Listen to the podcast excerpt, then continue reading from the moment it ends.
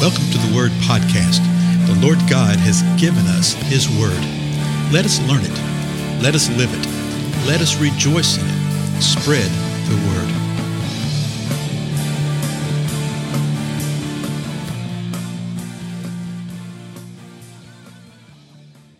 Blessings, everybody. This is Dale. Thank you so much for joining with me today on the Word Podcast.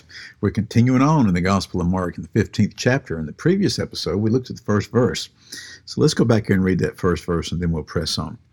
Mark 15:1 says this Early in the morning, the chief priest with the elders and scribes and the whole council immediately held a consultation, and binding Jesus, they led him away and delivered him to Pilate.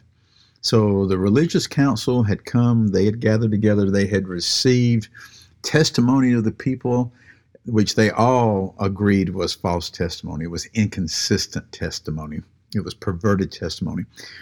But the religious council, they decided, and we see this in the totality of the Gospels, that Jesus uh, committed blasphemy when Jesus said that he was the Son of God. So now they're going to send him out to the political powers that be, because only the political powers are the ones that can actually grant them the authority to kill him.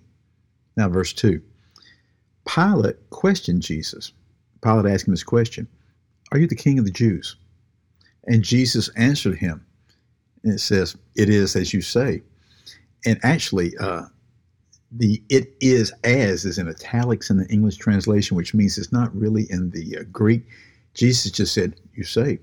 So the idea being exactly that it is as you say, but it's this, oh, you said it. So, you know, yeah, I agree with what you said. Verse 3 The chief priests began to accuse him harshly. So when Pilate asked him this point blank question, Are you the king of the Jews? He answered them. Okay, yes, yes, as you say. And the chief priests just lit into him. But notice the distinction here. Notice the difference. The religionists, the question they were concerned about is Are you the Son of God? Are you the Christ? Are you the Messiah? And Jesus says, Yes. And they go ballistic, determine, okay, he's worthy of death now. When he gets hauled before the political powers that be, he's asked, Are you the king of the Jews? They don't care about the Christ, the anointed one, the Messiah, that kind of stuff. They know about that. Okay, they're aware of it because uh, the Romans, they were doing this dance with uh, the Jewish people in the land of Israel because they knew uh, uh, what they believed. But what Pilate was really interested in is the threat to his leadership. Are you the king of the Jews? And Jesus says, It is as you say. Well, that's the reason the chief priests, man, they start to accuse him because they're wanting to put the final nail in the coffin of Jesus, or little did they know, and they did know, the final nail in the cross, right? So, verse 4 Then Pilate questioned him again do you not answer? See how many charges they bring against you. We've seen that before, hadn't we? Remember two or three episodes before in the previous chapter when Jesus was hauled before uh, the religionists there, the religious rulers, and the people were giving false testimony. And the high priest says, Hey, you're not answering what you're answering. Don't you see these, how they're accusing you? You know, the natural response of the natural soulish man is to defend self okay, to respond against false accusations and things like that. Jesus just stood there silently. And the same thing happened here. Pilate questions him again because now it's not people coming in to the religious rulers accusing him. It's the religious r- rulers that are now accusing him before the political powers, before Pilate. And Pilate picks up on this. Pilate really wanted a reason to let him go. He knew he had a problem here. So Pilate says, Do you not answer? See how many charges they bring against you. Verse 5. But Jesus made no further answer. So Pilate was amazed. Pilate was dumbfounded by this. He was amazed that Jesus wouldn't give an answer. And he didn't quite know what to do with this whole thing, okay, because it was just sort of spinning out of control.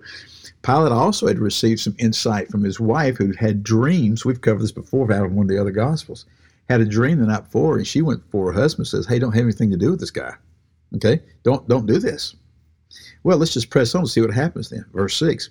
Now at the feast, well, what feast is that? Well, the feast they're in the midst of, the feast of unleavened bread, the feast of Passover. Now, at the feast, he, that's Pilate, used to release for them any one prisoner whom they requested. Again, that's to ingratiate himself uh, to the Jewish people. So uh, traditionally, there was a prisoner, someone who'd been arrested for something. The people could agree and request, and he would release them. Verse 7. The man named Bar Abbas, Barabbas, Bar Abbas, A B B A. What does Abba mean? Yeah, the name literally means the son of Abba. Okay. And Abba is son of a father, a son of a master. Father God, Father Abba, Abba Father. You've heard all those phrases. So Bar means son of Abba. This guy's name was son of the father. He'd been in prison with the insurrectionists who had committed murder in the insurrection. Now, this gives us a little insight into the, the dynamics and what the backstory was. There had been an insurrection, there had been more than one because there were zealots among the Jewish people that wanted to be free from the Roman government. Now, the Jewish religion leaders were not among those because they were working hand in glove with that Roman government. They were both sides benefiting. Okay. But these folks wanted to be set free and they would rebel from time to time. And apparently, Barabbas had been a part of one of the insurrections, and there had been people that had been killed. And so they considered Barabbas to be a murderer. He'd committed murder in the insurrection. Verse 8 The crowd went up and began asking him to do as he had accustomed to do in the past, asking Pilate, Hey, release.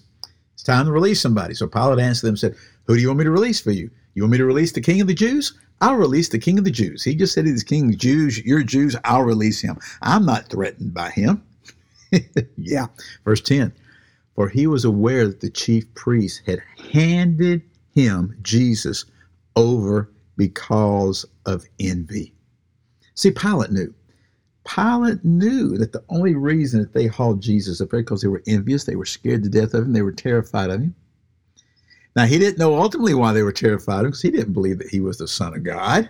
but those religious rulers knew that there was something going on here.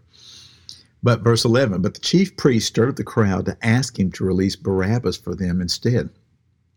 Answering again, Pilate said to them, Then what shall I do with the one called the King of the Jews?